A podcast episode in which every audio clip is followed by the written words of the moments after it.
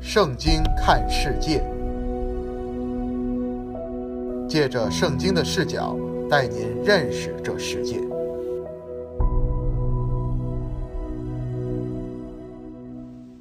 亲爱的听众朋友们，大家好，我是吴弟兄，很高兴和大家在网上再次相会。今天我们要进行关于人工智能的话题，为此我们特别请到了多年从事科学研究的白弟兄。请到了在 UCLA 从事人工智能研究的杨弟兄和陈姊妹。我们先请杨弟兄介绍一下您所从事的人工智能研究的方向。弟兄好，我目前的研究方向是计算机视觉，是 AI 领域的一个分支。简而言之，就是让计算机处理图片和视频，从中提取出来人眼可以感知到的信息，例如图片里面是否有人。如果有人他在干什么？这个问题对于人眼而言非常容易，一个两岁的儿童就能很容易识别出超市里的苹果。但是计算机看到的只有数字，例如你可以在棋盘的每个格子里填上一个数字，那么填满数字的棋盘就是计算机能看到的。杨弟兄，你所从事的领域对于一个普通人，就像我这样，还是相当陌生的。那？请您简单的说说人工智能现在到底发展到了一个什么程度？准确的说，人工智能到现在没有一个明确的定义。人工智能的初衷是要开发出来一套具有人类思维能力的系统，但是现在这个概念被宽泛化了，或者说降低了标准。只要你有一款软件或者一个算法，能从一堆数据里面提取出来有用的信息，例如现在的神经网络。你给他一张猫的图片，他能告诉你里面有只猫，便宣称神经网络就有了智能，即使这个网络从来没有按照人类的思维方式去进行过思考。因为目前谷歌大脑、AlphaGo 等新闻被广泛的报道，还有网上一些科技小报的大肆宣传，可能大家都有一种人工智能要逆天的感觉。但是业内人士，尤其是在这个领域探索了近二三十年的老教授们，对于神经网络都保持着非常冷静的态度，因为他们太了解这个领域发展的历史了。之所以我们能取得现在的这些成绩，完全取决于我们的计算能力得到了大幅的提高，而并非我们对人类智能的了解有多大的进步。比如九几年的时候。那时候的计算机主频只有几十兆，内存也只有几兆。那时候人们就想到过，可以建立一个图片的数据库，用人眼把里面的每张图片都标上名字，例如猫或狗。当我们在拿到一张图片的时候，用电脑比较一个拿到的图片和数据库里面的图片的相似度，就知道拿到的图片是猫还是狗了。回到九几年，可能要花好几天的时间才能算出一张图片的相似度。现在我们仍然在用同一套思路做这个问题，因为有了大规模运算的能力，得到运算结果可能只要几秒就好了。杨迪兄，我们知道一件事物发展有益处就有弊处，可能他们是同时存在的。最近白宫宣称，机器人将取代时薪二十五美金以下的绝大多数的工作。请问你？认为这是可能实现的吗？白宫的这个宣称看似很有道理，就像当初工业革命一样，很多纺织工的岗位被机器所替代。但是因这事件的变化，又会有新的时薪二十五的工作产生出来，所以是真是伪，我也没法断定。但就算是真的，也并不是坏事。当我们弄明白了一件事情的来龙去脉。就可以交给机器去做，人就可以从重复劳动中解脱出来，去做更有意义的事情。但我并不认为人工智能可以全面的替代人类。我们人类有感情，有想象力，有喜有悲。无论机器人怎么发展，它总是由大大小小的程序组成，每个程序都是为了实现一个目标，而这些目标是由人来定的。而问题在于，人类的说话做事面临事情的反应，个人都不一样。例如，你骂我一句，我可能会生气。也可能会觉得莫名其妙，也可能会觉得你是在跟我开玩笑。我也可以骂回去，我也可以微微一笑，我可以教育你骂人不对。所以你看到人的情绪真是千变万化。但是如果要写把这些写到程序里面，就必须要问一个问题：如果听到有人骂我，那我的反应是什么？而且这个反应一旦设定，所有机器人都是一个反应，千篇一律，看起来一点也不像人。您这里举的例子很好，就好像机器是有局限的，那人工智能一点也不像人，说明它也有局限。那人工智能的局限在哪里呢？前面的两个例子里面可以看出来，目前的人工智能焦点在深度学习，而深度学习的重点在数据和计算能力。如果按照目前的趋势发展，随着要解决的问题越来越多，我们需要的数据也就越来越多，相应于对计算机能力的要求也会越来越高。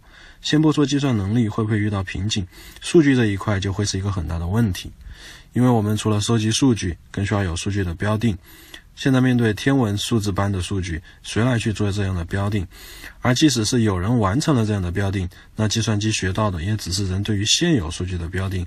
而一旦出现新的事物，计算机就没有办法，更不用说如何让计算机具有人类的情感、人类的想象力了。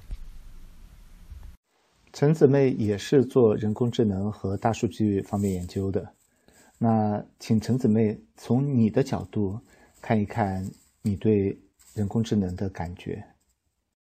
确实，随着人工智能的发展，越来越多的人也开始猜想，人工智能会不会在未来的某一天跟人类真假难辨，甚至能够超越人类。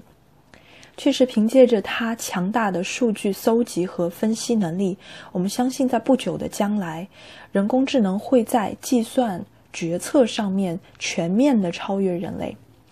可以设想这样的场景：，嗯，在未来的某一天，人工智能为能够为你做出最符合你心意的一个假期出行计划，甚至理财方案等等。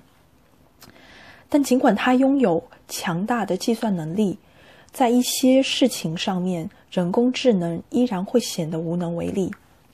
譬如说，你很难通过它来决定是否该对你的妻子说一些善意的谎言，因为人类的道德标准是一个很模糊但又很清晰的界定，它不像法律一样的明确，但是却常常比法律更为约束人。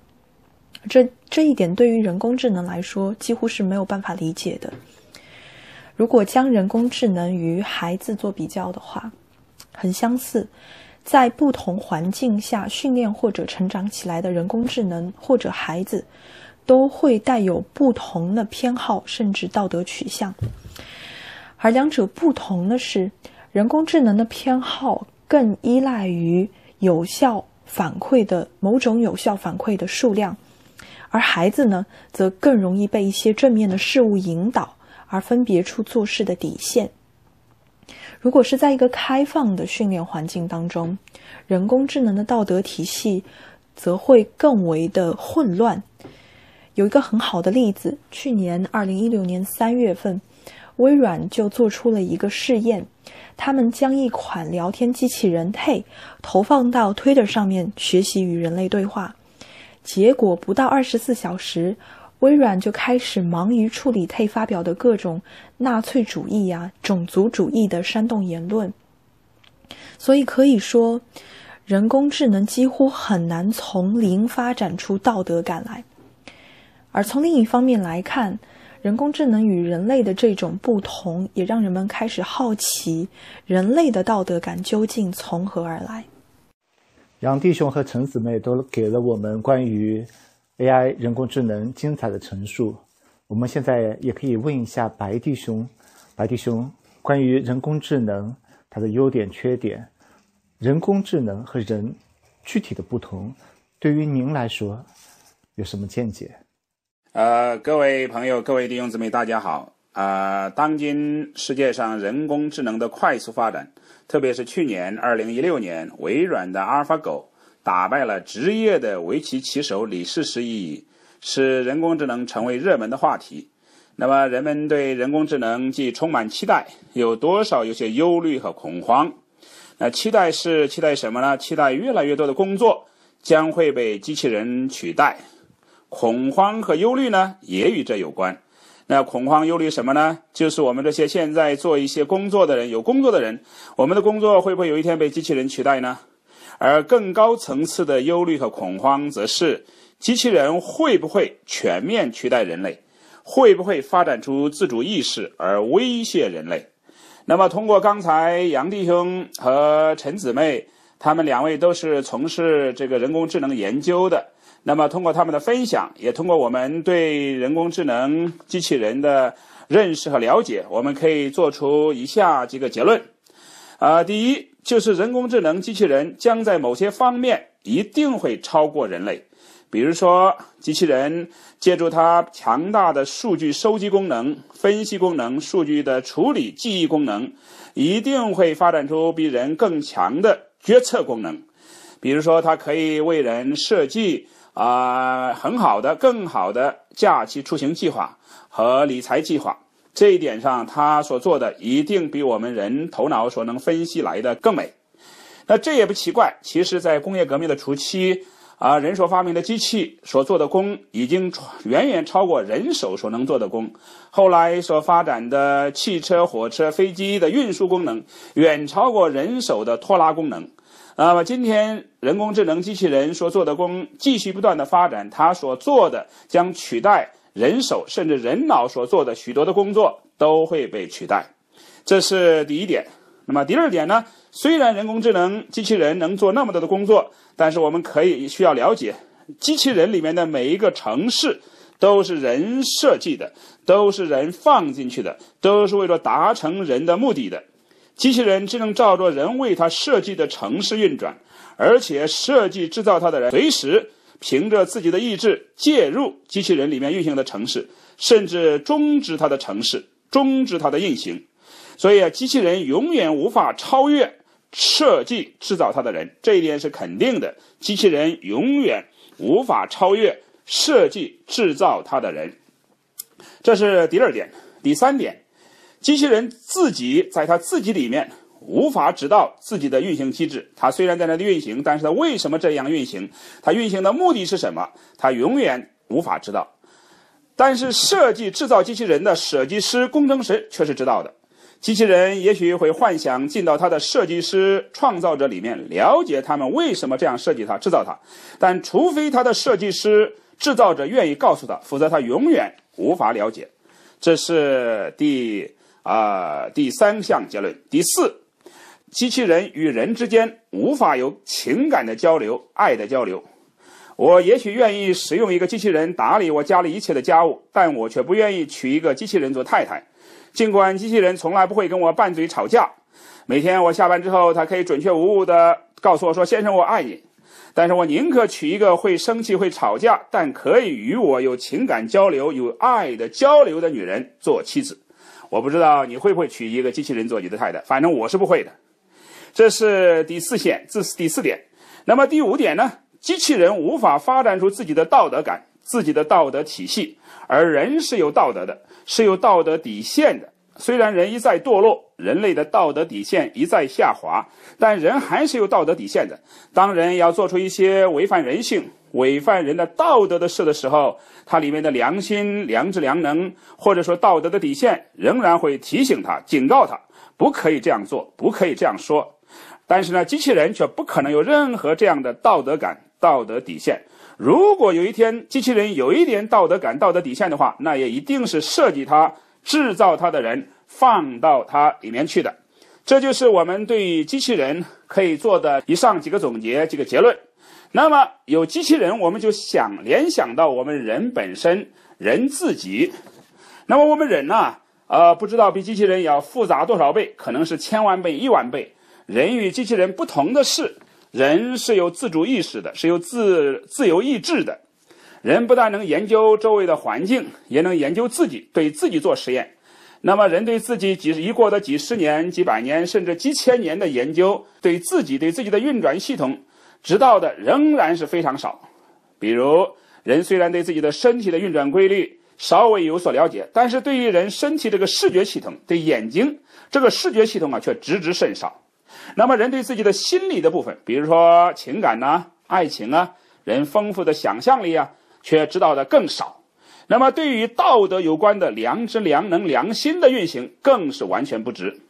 那么，我们对自己不能完全了解，对自己这个运转的系统不能知道，这就证明我们自己不是自己的创造者。我们人不是创造者，我们人乃是受造者。不是我们人自己创造了自己，乃是神创造了我。我们是受造之物，就像圣经说说，人乃是受造之物，神才是创造主。神是人的造物主，神是人的创造者，人是造物，人不是创造者。但是呢，我们来看一看这个神创造的人和人所创造的机器人，他们做一下对比，我们就发现有以下几点是非常不一样的。第一，神所创造的人是有自由意识的，是有自主意识的，是有自由意志的。神创造的人跟人创造的机器人完全不同。人创造的机器人，人无法赋予机器人一个自由的意志、自主的意识。神创造人的时候。却赋予人自主的意识、拣选的自由。人可以拣选要神，也可以拣选不要神；人可以拣选顺从神，也可以拣选反叛神。神是这个宇宙万有的创造者，他也是这个宇宙的主宰、宇宙的主人。神按照他自己的形象，照着他自己的样式创造了人，并且赋予人极大的能力和超凡的智慧。那，人在自己的发展过程中也逐渐发现自己有很大能力、很高的智慧。但是人不论有多大的能力、多高的智慧，有一点是肯定的：他永远无法超越创造他的神。请朋友们记得，你永远无法超越创造你的神。若是人狂妄自大，认为自己可以与神同等，甚至超越神，他就是宇宙的主人了，他宇宙就是宇宙的主宰了。那么他就步了第一个。背叛的造物的后尘，其结局一定是悲惨的、可怕的。第一个背叛的造物就是天使长路西佛。路西佛因着他自己的美丽和智慧而狂妄自大，结果呢，他就背叛神，想要与神同等，想要推翻神的宝座。而他的背叛遭受了神公义的审判，结局是什么呢？结局是永远的火湖。各位朋友。您是有自由意志的，您不是机器人。我和你都是有自由意志的，但您是要用你的自由意志选择要神呢，还是不要神呢？是要顺服神呢，还是背叛神呢？这是我们所做的第一个对比，就是神所造的人与人所造的人机器人不同，就是人是有自主意识、自由意志的。那么，神所造的人与人所造的机器人第二个不同，就是人是有情感的。人是有爱的，而人所创造的机器人是没有情感、没有感觉的，只不过是一个机器，是帮助人工作、帮助人收集数据、帮助人处理数据、帮助人记忆分析、总结。而神所造的人却是有感情的，是有感觉的，是有一颗心可以做爱的器官，是可以爱的，是可以接受神的爱，以爱神，并且能够彼此相爱的。其实呢，这也就是神。创造人的目的，神为什么创造人呢？神创造人就是要人做神爱的对象，做神爱的伴侣，因为我们的神就是爱。在他创造人之前，神是孤独的，神是独居的，神缺少爱的对象。神照着他自己的形象创造人，就是要人做他爱的对象，来接受神的爱意，爱神，也能够彼此相爱。朋友，你的心里有没有神的爱呢？您爱什么？您爱人吗？第三，我们再将神所造的人与人所造的机器人做一个对比，我们发现神所造的人不光是有爱的，更是有道德的。人内心的深处知道什么是对的，什么是错的，什么是合乎人性的，什么是反人性的，什么是神所定罪的，什么是神所称许的。人的道德源自人的良心，也就是我们中国人所说的良知良能，而人的良心就是人灵的一部分。神所创造的人乃是有灵的人，中国人也说人乃万物之灵。神所造的人不但有身体，不但有心，更是有灵。中国人也说人是万物之灵。我们人是有有体、有魂又有灵的人。朋友，你愿做一个有道德的人吗？您平时的行事为人，顾到良心的感觉吗？顾到你灵力的感觉吗？顺从你灵力的感觉吗？第四，神为人所造的人，神为人所造的灵里，不光有良心、良知、良能，更有道德的功能，更有交通和直觉，就是与神交通的功能。在神亿万的造物中，只有人能与神交通，因为神是灵，人也有灵。动物、植物不能与神交通，因为他们没有灵。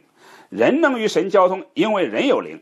人不但能与神交通，更有直觉，就是直接从神而来的感觉。当我们与神交通，时神所给我们的感觉，从神而来的感觉是最准确的，是超越物质的，是超越时空的。那么，当我们处理与事与物的关系的时候，我们可也许可以借助机器人大量的数据资讯，做出统计分析和判断。但是，朋友们，当我们在处理人与人的关系的时候，却不能仅仅依靠数据分析判断，乃是要借着与神的交通，乃是要借着祷告与神交通，凭着灵里的直觉，就是从神来的感觉来行事为人。各位朋友，各位弟兄姊妹，请问你与神有交通吗？你有照着灵里的感觉行事为人吗？